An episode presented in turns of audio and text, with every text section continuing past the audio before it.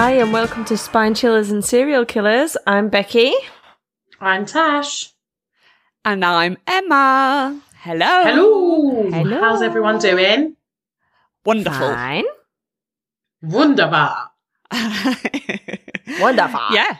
Just excited to do another episode with you two gorgeous babes. Oh, yeah. Oh, yeah. Yeah. Listen, I do not feel gorgeous right now. Oh, but I bet you are. Probably, yes. Probably am. I'm just being nice. I probably am, yes. I'm just going to go straight in, though, with some spooky stuff. Becky, I have found a haunted house. Am I not allowed to know? Yeah, but you're not in the area, sweetie, are you? Oh, okay, fine. No, don't listen, Tash. Don't you dare. Just for us. No, but I meant I haven't found it. My in-laws found it, and it's an Airbnb, and it can be rented out, Becky. Oh no! Let's not. When I come over next year, I want to rent a house for us all to have like a party in. Should we rent that one? How far away is it? It's not far. It's about 5 minutes from where you used to live. Ooh. Yeah, exactly. Not far. Ooh. Ooh. Basically, my in-laws have been over to France for a few weeks, which was great. And yeah, they stayed in this place, and it was a typical little French townhouse that had been owned by old French people. So you can imagine like the floral wallpaper and the kind of musty smell, and it's all a bit dark and gloomy, yeah? Yeah, yeah. I've got a picture in my head. Oh, yeah, I can smell that house. Yeah, like boxy rooms. And so on the first night they stayed there, they didn't stay there for long. Because they were in another Jeep, but then they had to move. Anyway, that's by the by. They were only in there for like a week. So on the first night, my mother-in-law got pushed while she was in bed by nothing, because she's like an insomniac. She never sleeps. So she was wide awake when this happened. And yeah, she kind of thought, oh, okay, that's strange. And the next day, she was in the kitchen and the sponge was in the sink. So, you know, like the French sponges that have the yellow side and the green side. Babe, yeah. I don't just think they're specific to France. I have those too. You have those too? I thought everybody in England had, like, cloths to do the washing up. I mean, they can. Every time I've been to England and I've tried to wash up, I've been trying to wash up with this useless cloth. And I'm like, why don't you just have the sponges? Do you mean like a jade cloth? I don't think people use those anymore. They're really old school. Are they like tartan? Yes, like blue. Yeah. Oh, I mean not tartan, but yeah, they're like often red or blue. Blue. Yeah. Yeah. Like and completely useless for scrubbing the crappiest a plate. Things ever. They're really old school. I use a sponge, and then I have microfiber cloths to like wipe down all the surfaces that I use once or twice, and that I have one per day, and then wash it. Oh. Oh my. That's good. That's good to know your cleaning techniques, babe. Yeah. Tune in next week to find out how I clean my bathroom. Yeah, it's a cleaning tips corner. Oh, you know, there's like cleaning TikTok, and I'm obsessed with it. Like this woman goes into I love cleaning people's TikTok. Filthy houses, and she just makes them sparkle, and it's like, oh, cleaning porn. Anyway. Yeah. Oh, porn. Yeah. Bored. Calm down, girls. Right. So she had this non-French sponge, but she did buy it in France, but apparently you can get them everywhere in the world. And we're not special. We're not special. One side's yellow, one side's green. And it was in the sink. One side's green. Makes everything so quick and clean. Did you just make that up? Yeah, I just made it up. See, I should have been in marketing. Yeah, you missed your calling. You should be writing jingles. Sorry, I'm not interrupting my friends as they're trying to tell us a story. It's fine. Yeah. Hey, it's what we do. People are used to it by now. Mm. So she's watching this sponge. I can't believe I'm telling a story about a sponge for the past 5 minutes. Also, how many interjections we've done. Is it a new sponge or has it been used a few times? Been around. I don't know the logistics of said sponge. I imagine, I hope. Oh, I hope it's a new one. Yeah, I hope it was a new one. But it was in the sink. And as she was looking at it, it flipped the other side. I mean, I don't know why that's so funny. It was like, oh! I thought it was going to be spookier than that. Well, you look at a sponge flipping on its own. It is spooky. Did it make a noise? Was it like that? That's its naked side, and it had to turn around. So it was like, oh, my bunch! Whoop! You are a couple of knobs. I could just imagine it going, oh, and then couldn't turn him around. Oh. I'm shy. Don't look at my yellow side. Just look at my green side. Well, I'm sure you wouldn't have found it that funny if you'd have seen it. I wouldn't have liked it, but it's just the way that you said it. It was just so funny. Oh, imagine if we go and stay there. It was like... Just got a lot of sponges flipping round all the time. Why was she staring at the sponge as well? Well, I can't remember the exact placement of the kitchen because I only went in there once because I was in there for 10 minutes and got stung twice on the arse. Stung by what? Well, I have no idea. Literally no idea what stung me. Is that part of the haunting? No, I think that was an insect.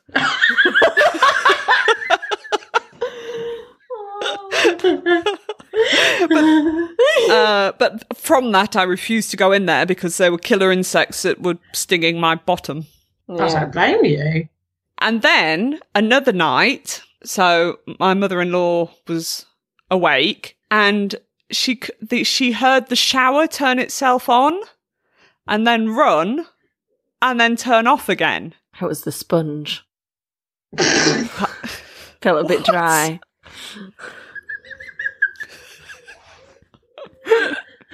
Right.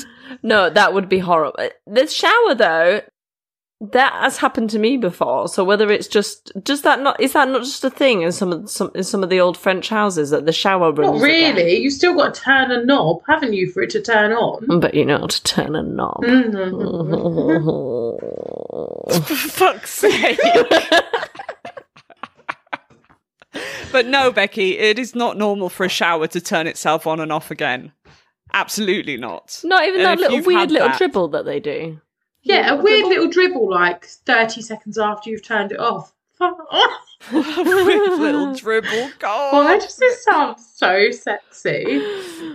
Right. But that weird little dribble that showers do 30 seconds after you've had a shower and turned it off, yeah, fine, but not like in the middle of the night. All right. And okay. At 3 o'clock in the morning, which is like the witching hour. Oh, no. No one's having a shower at 3 o'clock in the morning. Well, some people are, but... No, there's no reason. And this shower came on full blast. Oh, like a proper full-on shower, not just a little dribble. No, there was no dribbling. It was full-blown on.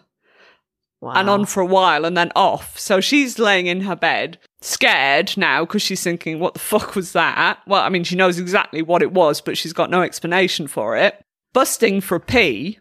Oh, God, yeah, because of the sound of the water. Oh, yeah, God. And just, you know, if you wake up in the night, generally you need a pee. Yes. So she laid there for ages thinking, I'm scared to go, but I really need to go. And then she kind of reasoned with herself, like, come on, this is stupid. There's nothing in there. Maybe I imagined it, whatever. So she goes in and does her business and she checks the shower and everything and it was wet. Oh, it was wet. It was wet from where the water had been running. So it definitely happened. It wasn't just like in her head. No, it definitely happened. And get this, as she turned round to go out of the bathroom, she saw a little shadow person scuttle by the door. Oh, what did you have to say? Scuttle? Oh. Kind of... Like, scuttle, scuttle. Like, no. Shuffle along. No. So at this point, she's not happy. Well, she's not impressed. She's rather frightened. Not frightened, but a bit uneasy. I think that's the word. And she contacted the lady who rents a house. And she said, you know, do you know anything about the previous owners here? This is probably sounding completely crazy and whatnot. And she said, oh, the lady who lived there before died in the lounge. And then she said, why have you seen her? Mm. You wouldn't answer like that, though, would you? Not unless you already knew that it was haunted as fuck in there. Yeah, exactly.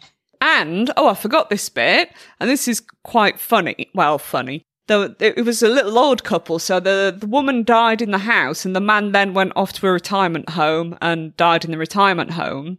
But as I said, my mother-in-law doesn't sleep particularly well at night, and like every night she could hear soft snoring coming from somewhere in the house. That's horrible.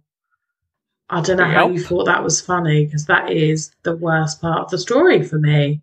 Oh, I don't know. The soft shadow person snoring. Scuttling by. No, because I would put that down to, like, you know, when you're on edge and you turn round. Okay. But yeah, the snoring. And, you know, we were saying, is it not like in the house next door? Or, and she said, no. The walls are so thick with the houses in France, you don't really get noise from people next door, do you? No, exactly. And she said it sounded like someone was like just outside her bedroom window, which is obviously upper level, so they'd have to be floating and snoring. That is horrible.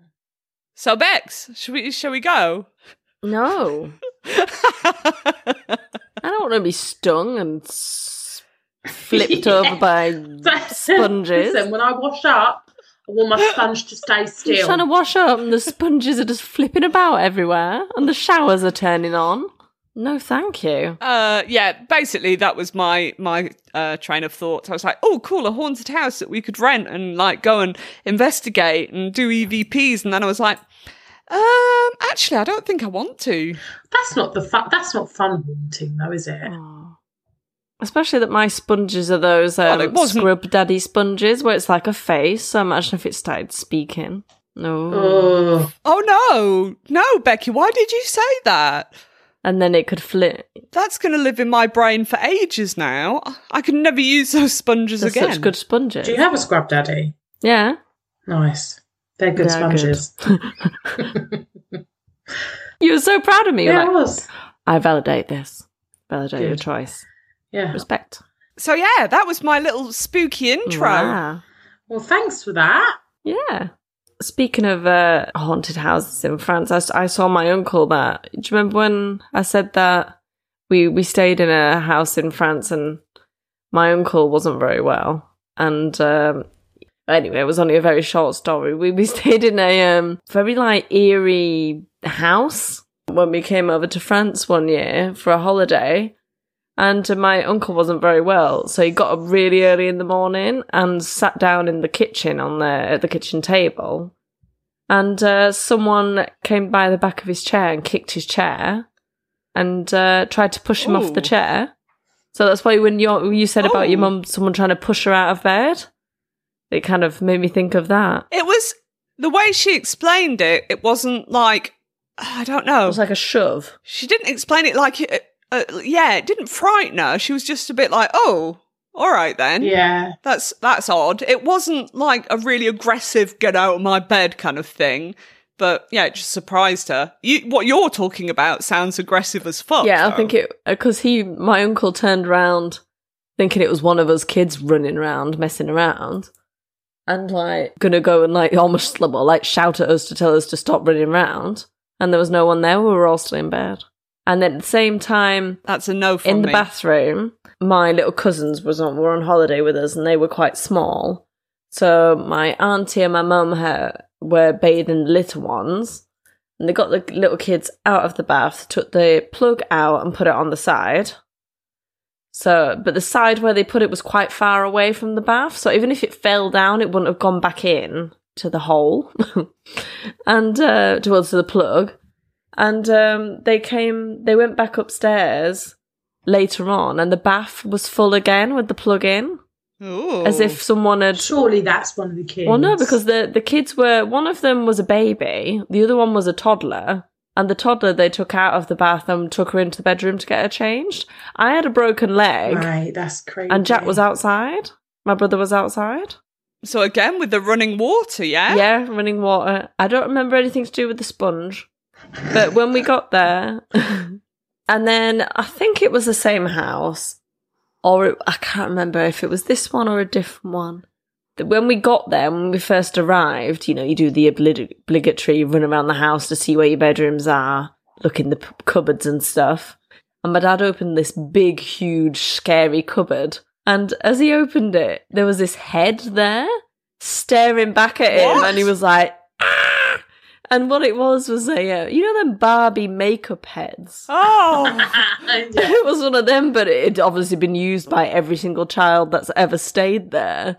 And it was just like, there, we opened the cupboard and it was just there right in your face. Oh my God, that is so much nicer than what I was picturing in my head. No, not like a severed head.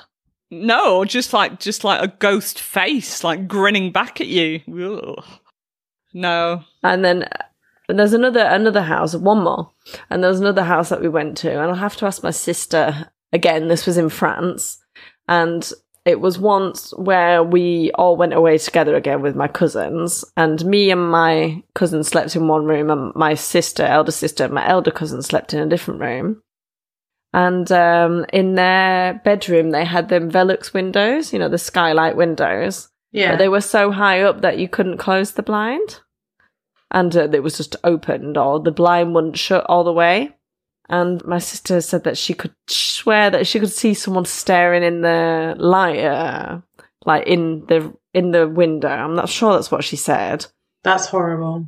And then she turned over so that she wouldn't look at the window because it was scaring her.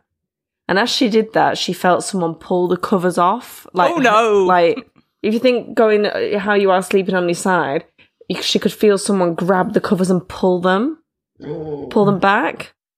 And my cousin was like at the other side of the room, so it wasn't her. And she screamed, and that's when she was like, right, no, we're changing rooms. And they brought the mattresses down into another bedroom and slept there because they just couldn't be in that bedroom. Not fucking surprised. And like the whole house was quite nice apart from that bedroom was freezing, and it was upstairs, so normally they're one of the warmer bedrooms. But no, it was a bit of a creepy room. There you are. All I can remember from all of our France trips. Wow. Yeah, you'd think there's quite a few freaky houses here. Yeah, and you'd think there'd be more ghost stories, but the French really aren't into that, are they? Particularly, no, I think they're just quite serious, aren't they? Yeah, I mean, if it was in England, you'd be like sticking a plaque on your front door, haunted house, guided tours. £10 entry. Do you know what I mean? You're right, you would. And yeah, absolutely. But yeah. Well, that was a great way to start the podcast. I'm now terrified. Yay! We're doing a good job. I think it's me to start this week. What is it? Mm-hmm. It is. Okay, so I'm actually going to do the story that I did before and that we couldn't use because the audio was bad. Oh yeah. Do you remember what it was? Absolutely not. No. I knew that you wouldn't have to have waited. You wouldn't need to wait long because I was talking to my husband and I said to him, "Oh, I'm going to do the story that we had to scrap because of the audio." And he said, "Oh, they'll remember it though, won't they?" I was like, "No." I literally can't remember the conversation we had before we even came in the podcast, so you're all right. Would you like me to remind you of what conversation we were having before we came? No, thank you. No, thank you. No, thank you.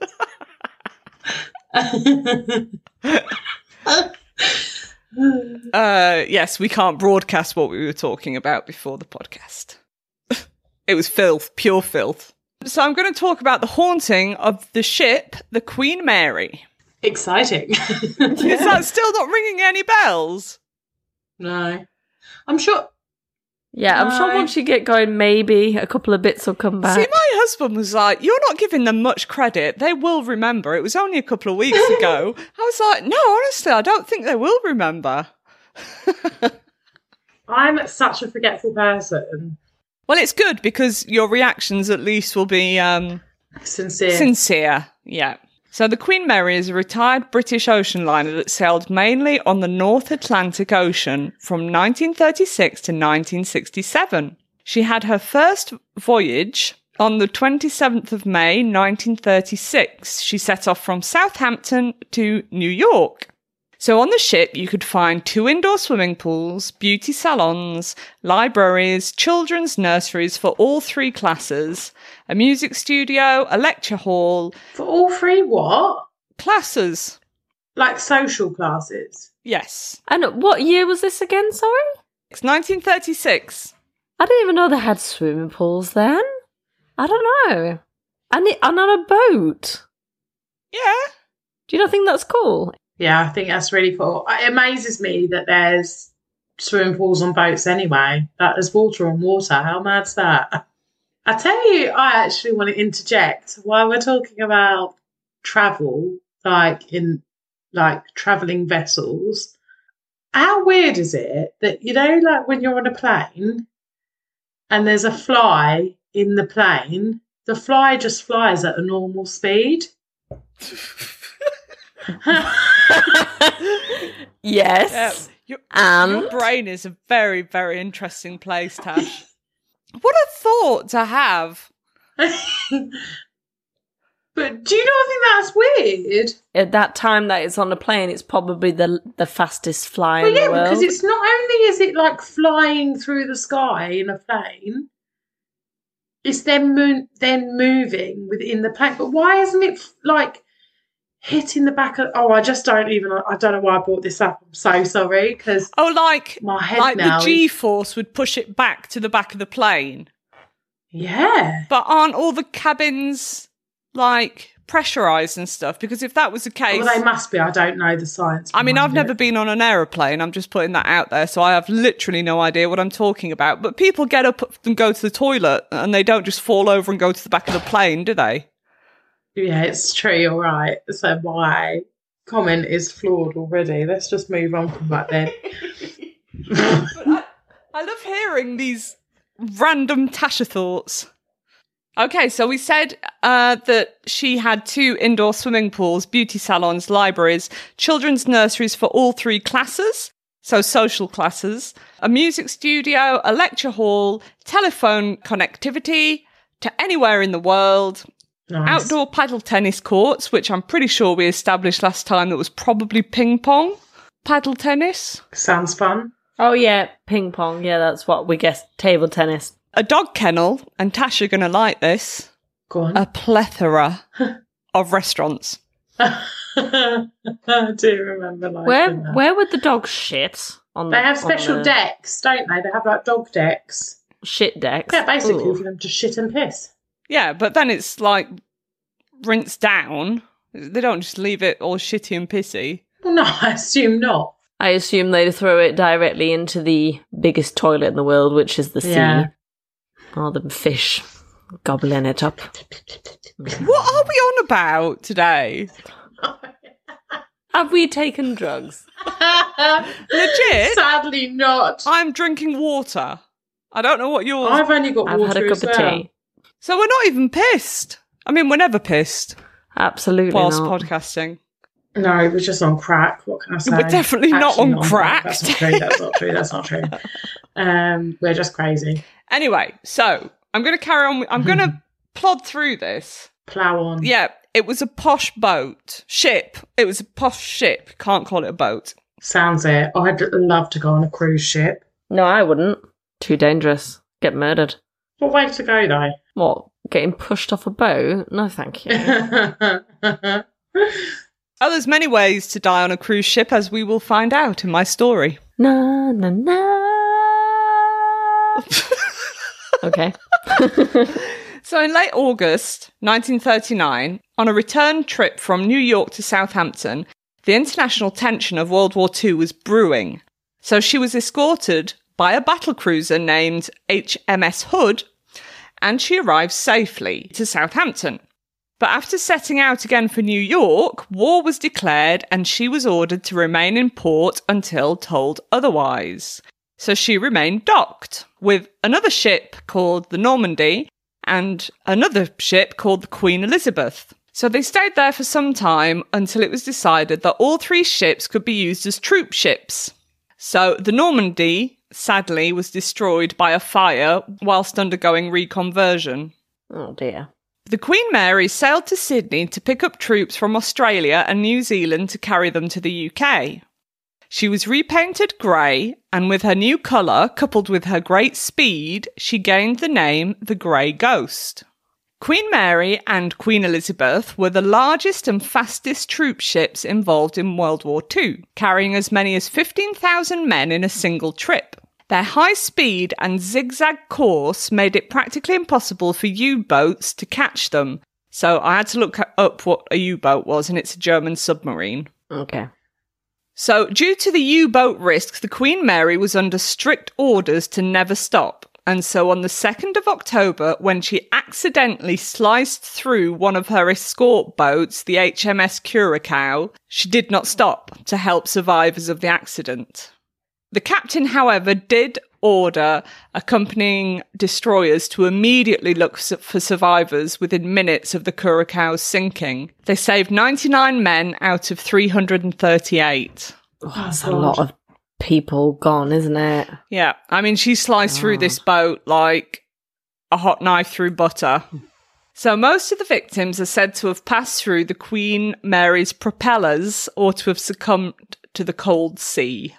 Oh, dear. Did it say how long the boat took to get back to England from Australia? It didn't. I don't know. A fucking long time, I imagine. Yeah, I bet it was. A cruise ship from England to America is like 2 weeks, isn't it? I think it's 2 or 3 weeks. I think it's no. I think back in the day it would have been 2 weeks, but not now. I think they go slow on purpose, don't they? So it's not too choppy. Not a long Google of that. So we've already had a shitload of people die, not on the ship, but because of the ship, yeah. Yeah. And another time, she was nearly capsized by a sudden tidal wave of 28 metres. She was turned 52 degrees out of nowhere. I mean, this wave just appeared. No one saw it coming. 3 more degrees and she would have sunk. So at the time of this incident... How massive would that wave have been? That must have been horrific. 28 metres, it's pretty fucking big. Oh, God. So at the time, she was carrying the most men she had ever had. Oi, oi. Sorry. Lads, it would take 40 days. What, to get to Australia? Yeah. Yeah, that's about... 32 to 40 days. That's a long time. Yeah, that's mad, isn't it? Mm. So 3 more degrees and she would have sunk. At the time of this incident, she was carrying the most men she'd ever had, 16,082. Such a slag. I know a girl like that. Yeah. The number of casualties this almost capsized caused still remains unknown. But if you think, out of nowhere, this boat just almost completely capsized, that's going to throw everybody about, yeah? There's going to be some casualties. I mean, also, for a boat like that to capsize, it's not like a rubber dinghy, is it? Like, that's some pressure. Like, that's some weight, isn't it, for that to do that? I mean, that will have thrown furniture and everything all over people. I can imagine that quite a few people died. Yeah. So, by now, you're probably getting the picture that there was a lot of death on and surrounding the Queen Mary, and probably explains why she is considered one of the most haunted vessels in the world. Mm. After the war... She was once more returned to her former glory as a passenger ship and was known as the stateliest ship afloat. She was completely refurbished to be even more beautiful than she was before. But from 1958, it became easier for people to fly across the Atlantic than to go by boat, which took days. Sometimes she would sail with more crew than passengers. So in 1967, after suffering severe financial losses, the Queen Mary was put into retirement and permanently anchored in Long Beach. At this time, she had crossed the Atlantic 1,000 times, had carried... Fuck me, that's mad, isn't it? Yeah, and had carried 2,112,000 passengers and had sailed 3,792,227 miles. I mean, round of applause for saying those numbers. You said that. I don't even know what they look like. You said that the first time I said them as well. Well, listen, that was genuine because I can not say numbers. No, I get what you mean. The Queen Mary was bought by the city and she was turned into a tourist attraction featuring restaurants, a museum and a hotel. So before her retirement, and not counting the deaths that occurred during her time as a troopship, there have been at least 16 reported crew deaths and an estimated 41 passenger deaths too. As Becky said, cruisers are pretty dangerous. They are. Some of these deaths include men overboard, which is terrifying. I can't actually imagine anything worse, unless, like, you survive the fall and there's a shark waiting for you. Oh, my God. Dun, dun, dun, dun, oh, I don't like sharks. Dun, dun, dun, dun, dun. I mean, I've got nothing against sharks, and we need to stop killing sharks, but I'm terrified of sharks. I also don't really want to be eaten by a shark. No. Yeah, but what is the likelihood that either of you two are going to get eaten by a shark? I got stung by a jellyfish, so that's nearly the same. Lots of people have been stung by jellyfish. No, it's practically the same. I don't know what you're talking about. A brush with death. Did you get pissed on? No, I did run up the beach asking my husband to piss on me, but he didn't. Okay. And it's a myth anyway. It doesn't work. Who cares? No.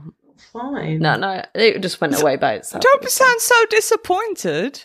I'm not disappointed, but, you know... Let's move on. Okay. It sounded like you wanted Becky to get pissed on. But talking about sharks, you're talking about the probability of it happening. If I liked going in the sea, taking into consideration climate change and that the seas are getting hotter, so the sharks are travelling more to the warm waters, it isn't an outrageous thought to think that at some point in our lifetime, there will be man-eating sharks in the waters around. I don't think man-eating sharks are a thing, though, either. I just think they're one-offs. I don't know. I think they just mistake you for a seal, don't they? I don't think the sharks are there, thinking, oh, do you know what I'll fancy today? I want a bit of people. Was that your Australian accent? That sounded like the shark was Australian, which, to be fair, is probably true. Right then, so I'm so glad that was recorded and I get to listen to that accent again.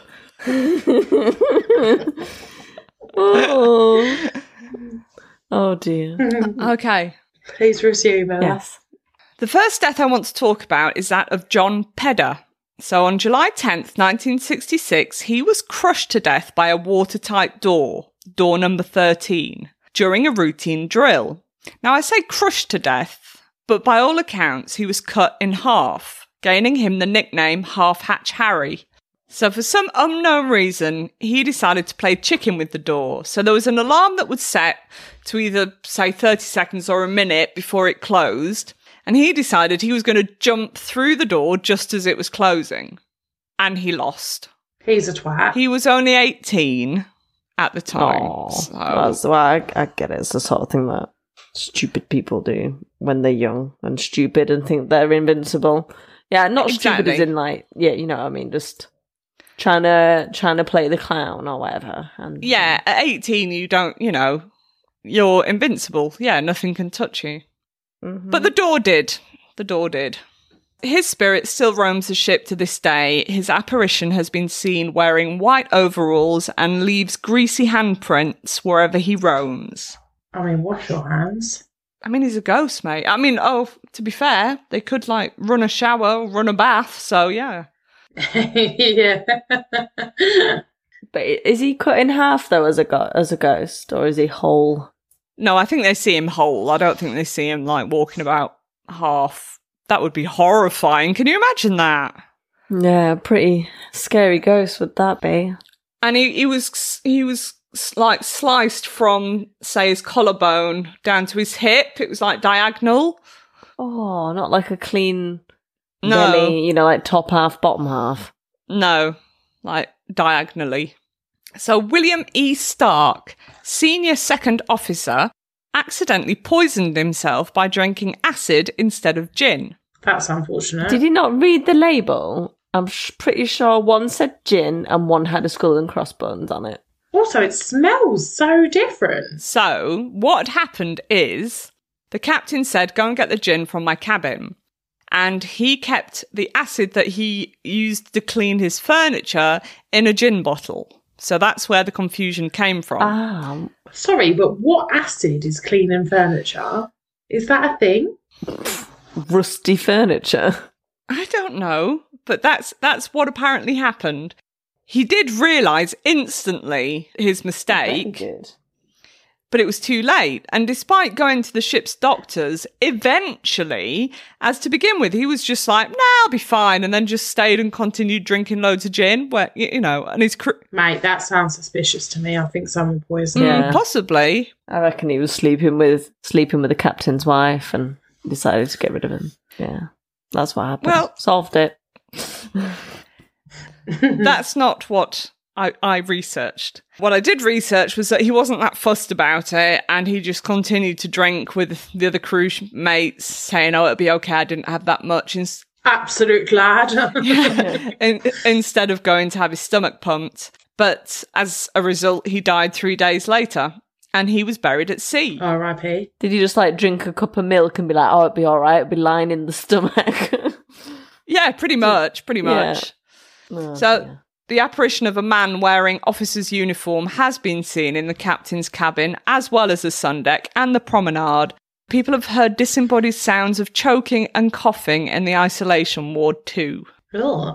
You know when they bury them at sea, do they weigh them down, or are they just on a wooden plank, drifting? No, I think they get weighed down. Did I tell you the story about the man that really wanted to be buried at sea? He died, and that was in his last wishes was to be buried at sea. But he was refused by the local council.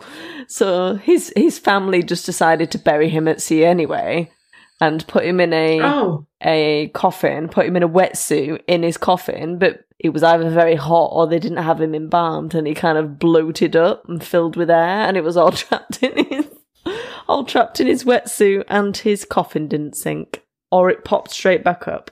They were just waiting for it to sink, and it never sank. Awkward. That didn't work very well, did they? They could do a Viking burial, couldn't they, where they send them off for sea and then they shoot lit arrows at them. Or a king. I don't know if that's a Viking one. I think they just wrap them in sheets and cord and, I don't know, maybe chuck some rocks in there and throw them overboard. Yeah. I don't know. I've never buried anybody at sea, so... Have you not? No, not as of yet. I thought that was your weekend job. So, one of the more famous ghosts is that of a little girl called Jackie. She drowned in the second-class swimming pool at around the age of 4 or 5. So, she is well known to speak to the investigators who talk to her, and she can be often heard calling out for her parents or screaming as loud as she can. Little wet footprints have also been witnessed appearing from nowhere, and you can watch them become visible as a little ghost walks about. Oh, that's creepy. Wet ghosts. No, thank you. Also, somewhat of a hazard. Yeah. Indeed. It's so slippy. Jackie tends to be never far from another spirit called Sarah. She also drowned in the same pool, aged 7. She is mostly known to be very protective of little Jackie, and has even slapped people round the face for asking too many questions. The two girls can be heard... That's creepy. It is creepy indeed. I imagine a ghost getting really annoyed with this, "Shut the fuck up!" Slap. So the two little girls can be heard singing together. And I bet it's something really, really creepy, like ring a roses. I think it's lavender blue, dilly dilly, lavender green. There is also a small boy that liked to play with the two other little girls in the pool area. He is known as Jeremy, but not much is known about him or under what circumstances he died. Another ghost of the Queen Mary is a lot less pleasant than the children. He has been nicknamed Grumpy. He likes growling in people's ears. Fuck that. Oh, that actually happened to me yesterday, right? So I'm sat on my bed, messing about on the computer, researching stuff, and it sounded like somebody's belly grumbled right in my ear, and I was on my own. That's gross. Yeah. Oh, what did you do? I ignored it completely and... just pretended that didn't happen. But yeah, because I've already had somebody go mwahaha in my ear before, and yeah, not pleasant. If people could stop doing things in my ears. Anywhere else? Oi, oi.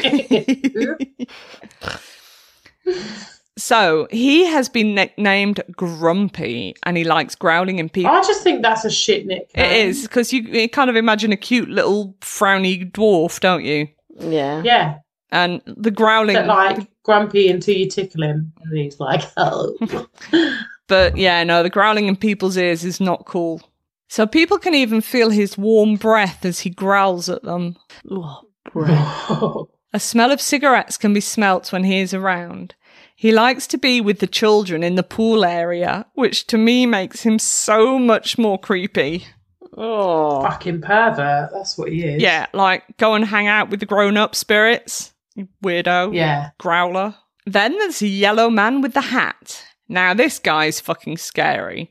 He roams the hallways, he's very tall and has a yellowish tinge to him. He wears a gangster-type hat, his eyes are yellow and all his teeth are rotten.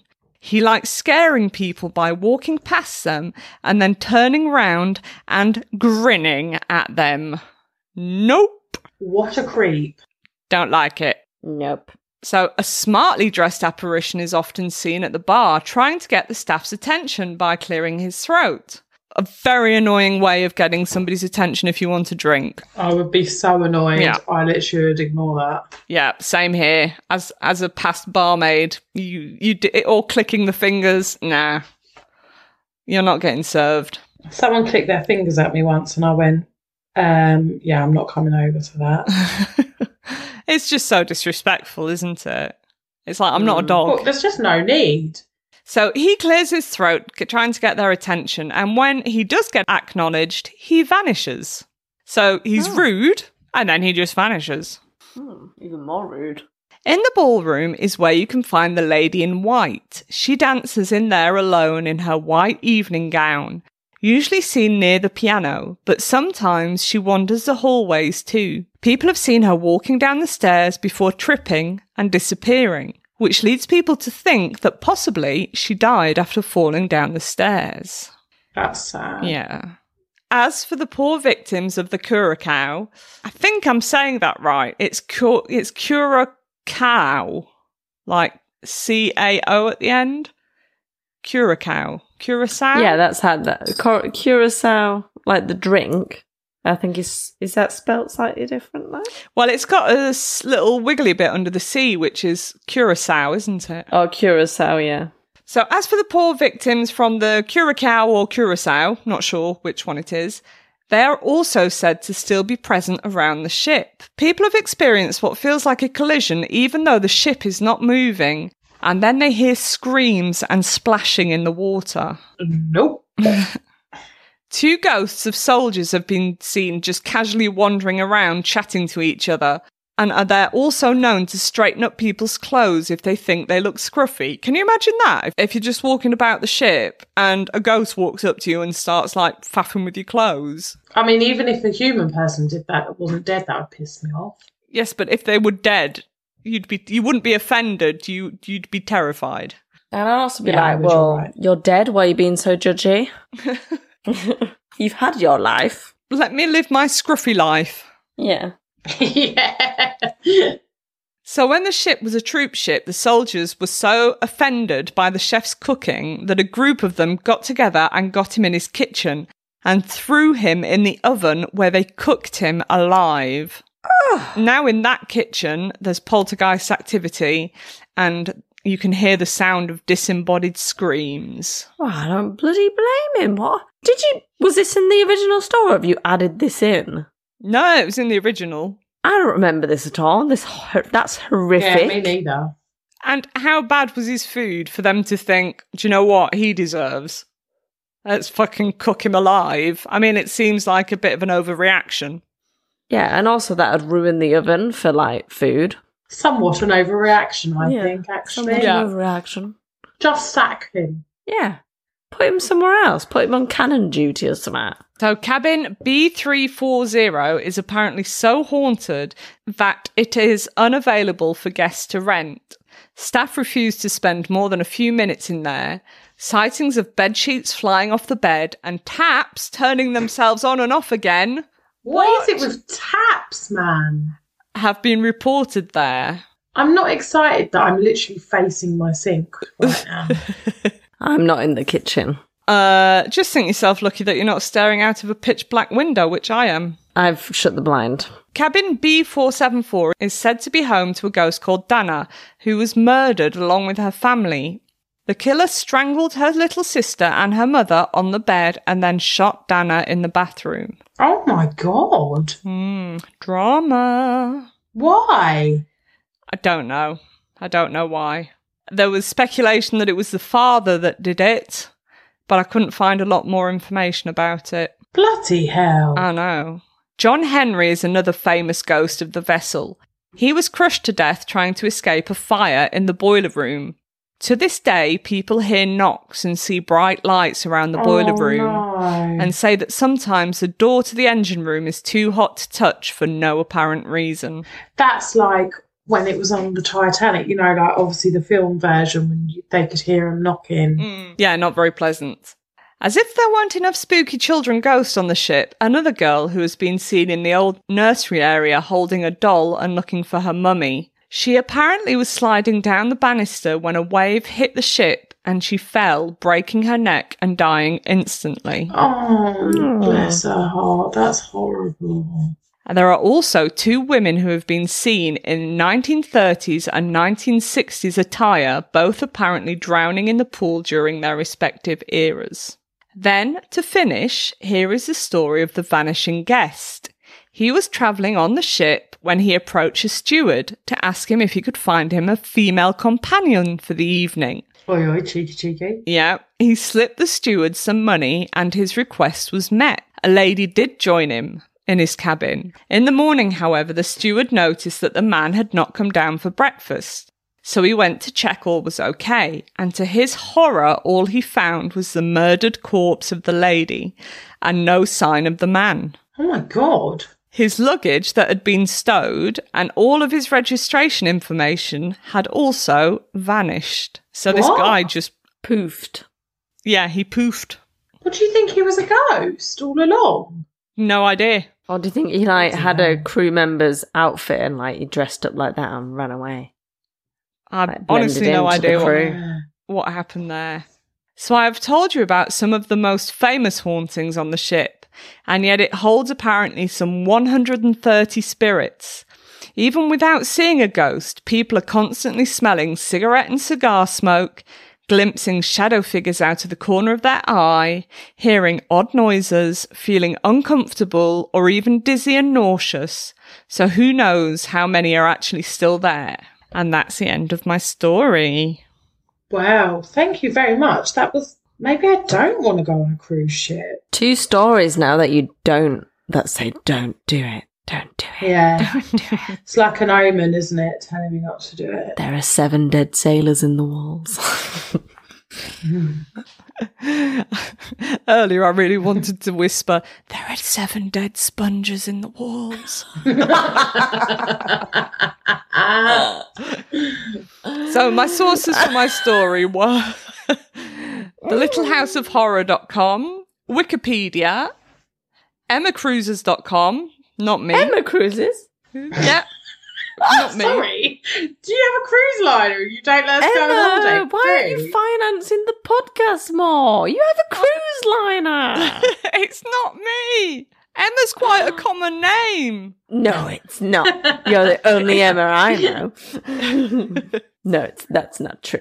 Arcadia. What do you mean you know multiple Emmas? I'm going to get very jealous. I know a plethora of Emmas. I actually only know a couple. I think I only know you and then one other. That's acceptable. Becky knows a plethora of Emmas. I hope I'm like the top Emma. No, I don't. I only know 2 Emmas. I think I only know 2 and I'm the top Emmas, one, right? So you're still special. Yeah, favourite Emma. ArcadiaPublishing.com, TheDeadHistory.com, LegendsOfAmerica.com, and BuzzFeed.com. There we go. So shout out to them. Thank you for the information. I very much enjoyed it. and didn't remember barely any of it. I remembered more the stupid little side conversations that we had than the awesome story. So thank you for telling us again. You are more than welcome. So, merci beaucoup. At some point. Yeah, thanks for having us. Anytime. You're welcome anytime. Anyway, Bex. Oh, yeah. Good luck. We're rather giddy tonight, apparently. Yeah, apparently. Well, my story is pretty short, actually. That's probably a very good job, because we have spoken about a lot of shit tonight. Yeah. So, murder. So I thought I'd do a murder from a country that I haven't done yet. Go on. Because I've done this, it was really hard to research, because I don't speak Danish. What? That's embarrassing, yes. Becky. Wow. I don't think we can be friends anymore. I know. This story is a pretty good story, but trying to fill it out with more information has turned out to be really, really hard, because I Googled it on French Google, on English Google, tried to Google translate what I wanted to say into Danish and into Finnish to see if I could. Because you can speak Finnish. But literally nothing. Because, well, it's part of it happens in Finland, you'll see. And so I thought maybe it'll be more reported there. And I can understand it better. And then I was just going to copy and paste the whole page onto Google Translate to help me. Literally, the only thing that I found is the same story repeated again and again and again and again. I could send you a screenshot of all the results, and you can see it just starts the exact same way. It's just the same. I was going to say, we believe you. So it was so like annoying. She's proper defensive, isn't she? Yeah, but normally you have loads of different sources, and now this time it's just almost, well, it's just Wikipedia, obviously, it's a given. And then the rest of the information I got from almost all from Murderpedia as well. So I tried to put a few things into my own words, and I did get a little bit more information from other places. But so the justification is probably as long as the story is going to be. Yeah. So our story this week is about a guy called Steen Viktor Christensen. So I'll just refer to him as Christensen throughout the whole thing. He was born in 1964 in Denmark. He had a pretty normal upbringing, far as I could tell. I could barely find anything on his earlier life. But in 1986, so when he was in his 20s, he got himself into debt because he was living a really lavish lifestyle, spending money that he didn't have. And he had a bit of an obsession for gambling. Yeah, it's not a good mix. Mm-hmm. As you might think, he got into a lot of debt, sometimes with the wrong people. So, like all of us were doing that in his position, he decided to rob a bank. No, I mean, listen, he should have called me. I understand that. Oh, so you rob a bank, but you won't bury a body? Possibly sugar daddy, possibly stripping. That's the ones that I always turn to, but can't dance. And I'm too old for a sugar daddy now, apparently. So you're not too old for a sugar daddy. You just have to go with older sugar daddies. Oh.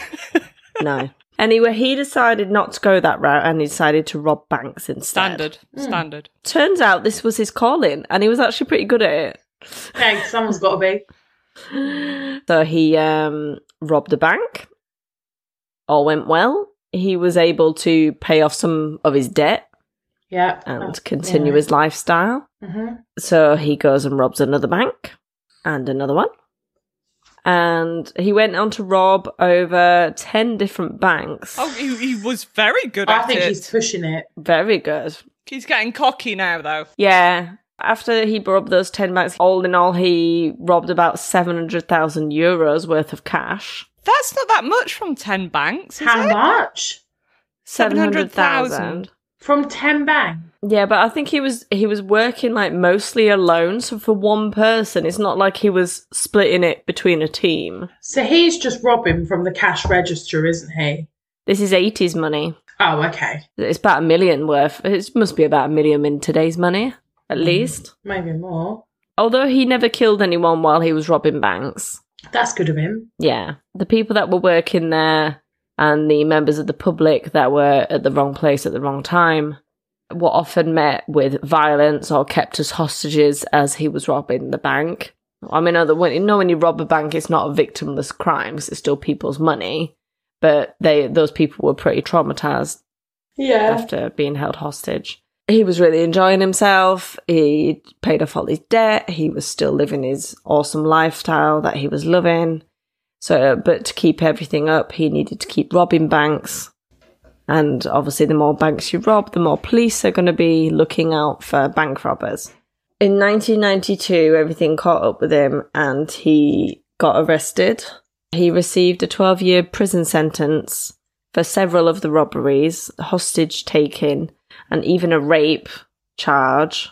Fuck's sake. So he wasn't just like a bank robber, he was also a piece of shit. Yeah. In prison, he engaged in drug dealing and received an extra 3-year extension on his sentence. And then in September 1997, so 5 years into his sentence, I don't know who decided this, but some judge did the stupidest thing ever and decided to grant him short leave from prison, like a furlough.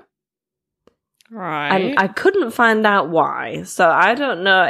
Someone must have been ill in his family. Like someone must have been dying. Yeah, maybe his parents or something had died. Yeah. So he was supposed to come back after like a week. They let him out of prison and he wasn't escorted. It wasn't under supervision. So he was just basically free. And he didn't come back. Yeah. So as you can imagine, he didn't ever report back. And he fled to Finland. That was in September 1997. After being on the run for about a month, on October 22nd, he needed some money. So at around 2 o'clock in the morning, he rang the doorbell of a very upscale downtown hotel in Helsinki. He was very well dressed and just acting like a regular customer that would turn up to the hotel. To the concierge that opened the hotel for him, he said that he didn't appear suspicious whatsoever. He just looked like a normal customer, so he just let him in. Christensen spoke fluent English and pretended to be English, and he checked into a room that he'd reserved earlier in the day by phone. As he was checking in and everything, no one else is in the hotel because it's at 2 o'clock in the morning.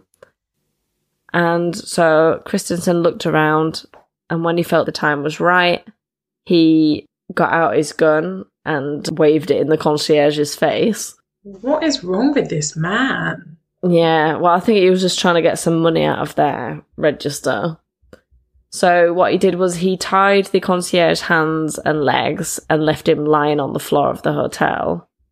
And then he robbed their register or their safe, and he got about €1,000 worth of cash. So he left the concierge tied up on the floor and ran out of the hotel. And he started towards the apartment that he was renting. So he was renting an apartment about a kilometre away from the hotel.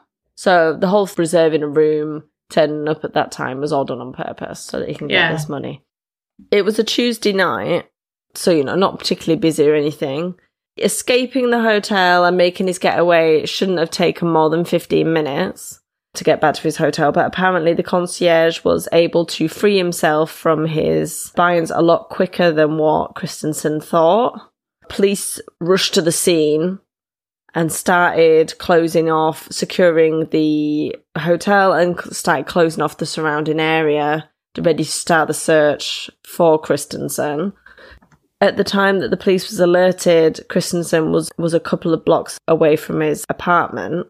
He's on foot, so he decided to kind of stay in the shadows and try and stay out of sight, but without looking suspicious. Because if you see like a really shady man walking around, the police are just going to clock him straight away.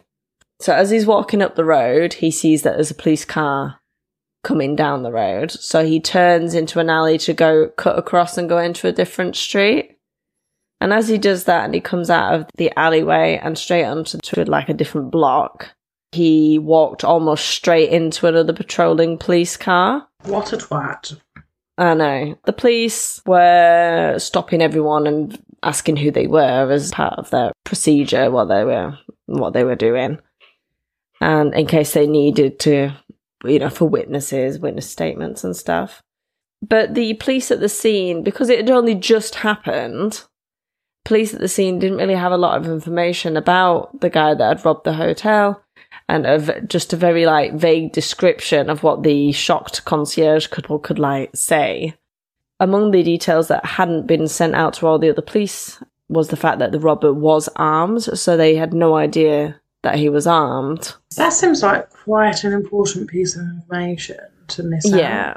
Well, gun violence is quite rare in Finland in the 90s and now. It's not something that happens very often at all.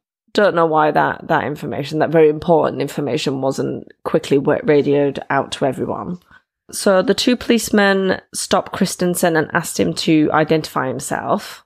One of the officers stayed with Christensen on the street whilst the other officer returned to the patrol car and called on the radio for more information.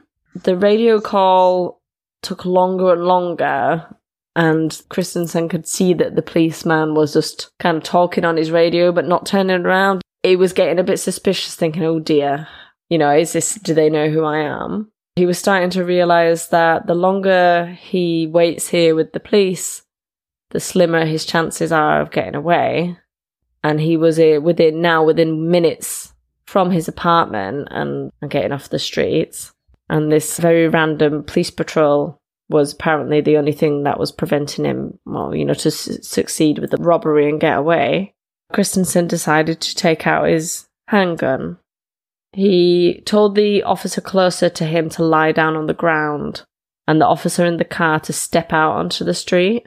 After forcing both policemen on the ground, face down, Christensen brutally executed Sergeant Eero Halsti and Senior Constable Antero Palo by shooting them in the neck and in the back of the head. Oh, what a piece of shit. Yeah.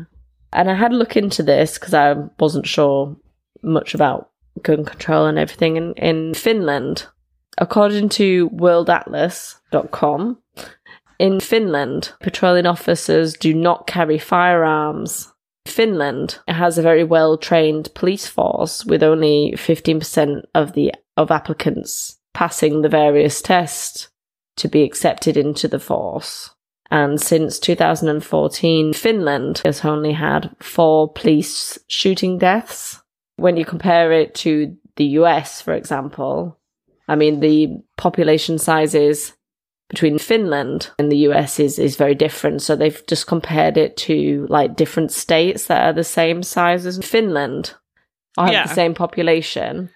So since 2015, there's been 4 police shooting deaths in Finland compared to Mississippi, which had 65, Louisiana, 110, and Colorado that had 198. Just to show you you don't get many in the UK, but it's probably a little bit more than 4, but still it's nowhere near 65, 110 and 198. So it was just to, because I wasn't sure if it was normal for them to not carry guns or if that's changed, and it hasn't. It's just, they do have access, they can carry, but it's not normal for them to do so. Well, he's just proper fucked himself though, hasn't he? He's just shot 2 police officers. Yeah, but for, I think it's like €1,000. Yeah, I know that he can go back to prison, but for €1,000, he's now traumatized a poor guy that was just trying to work in a hotel and killed 2 people. As reports came in of a shooting and 2 officers being down, a manhunt of unprecedented proportion began. All available police resources were engaged to finding Christensen because he gave a fake name at the hotel. I think that's why it was taking a while for the report to come back on the police thing, because it wasn't a name that existed.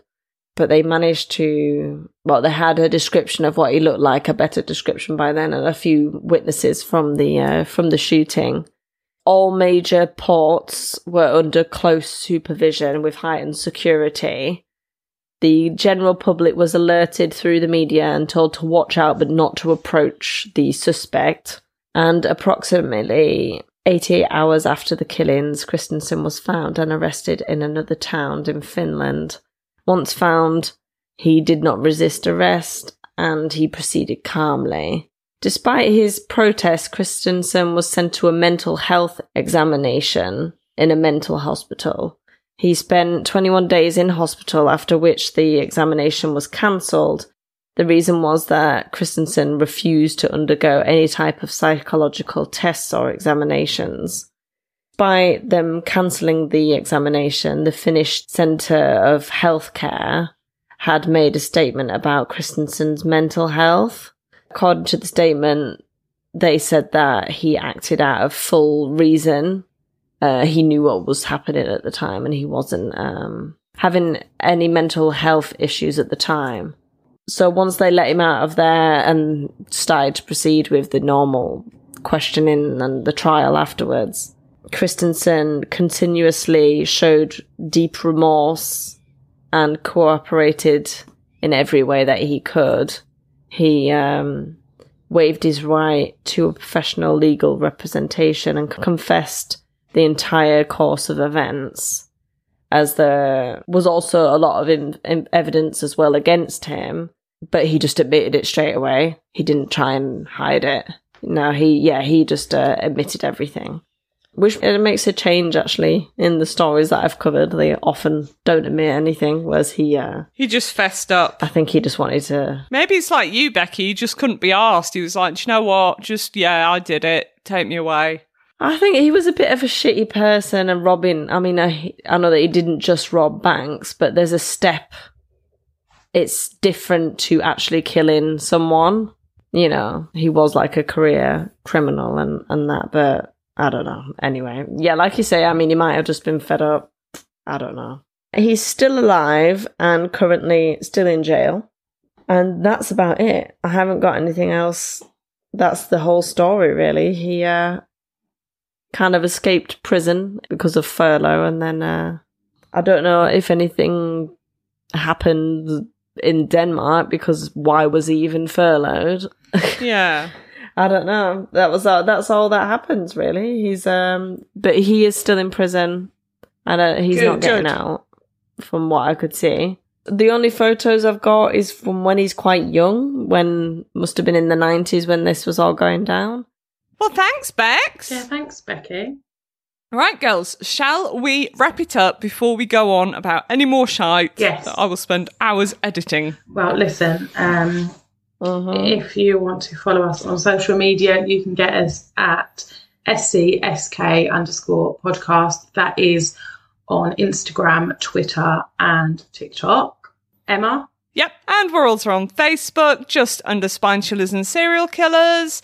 And you can email us at chillers.killers.pod@gmail.com. And we'd love to hear from you. Mm-hmm. And please follow us on TikTok. It's pathetic. We've got like 10 followers on TikTok. 3 of them are us. Yeah. Yeah. And Twitter, because we've got quite a large following on Twitter that are mainly other podcasters. So, yep, get some listeners on there. That'd be cool. Yes, please do. Yeah. Okay then, ladies. Thanks for that. And I shall see you next week. Stay safe. Don't kill. I was going to say, love you. We do love you. We do love you. Don't kill people. And keep it weird. Bye. Bye. Bye. Love you. Bye. Love you. Bye. Goodbye. Goodbye. Bye. Bye. Bye. Bye. Bye. Bye. Bye. Bye. Bye. Bye. Bye. Bye. Bye. There are 7 dead sponges in the walls. Flippy sponge.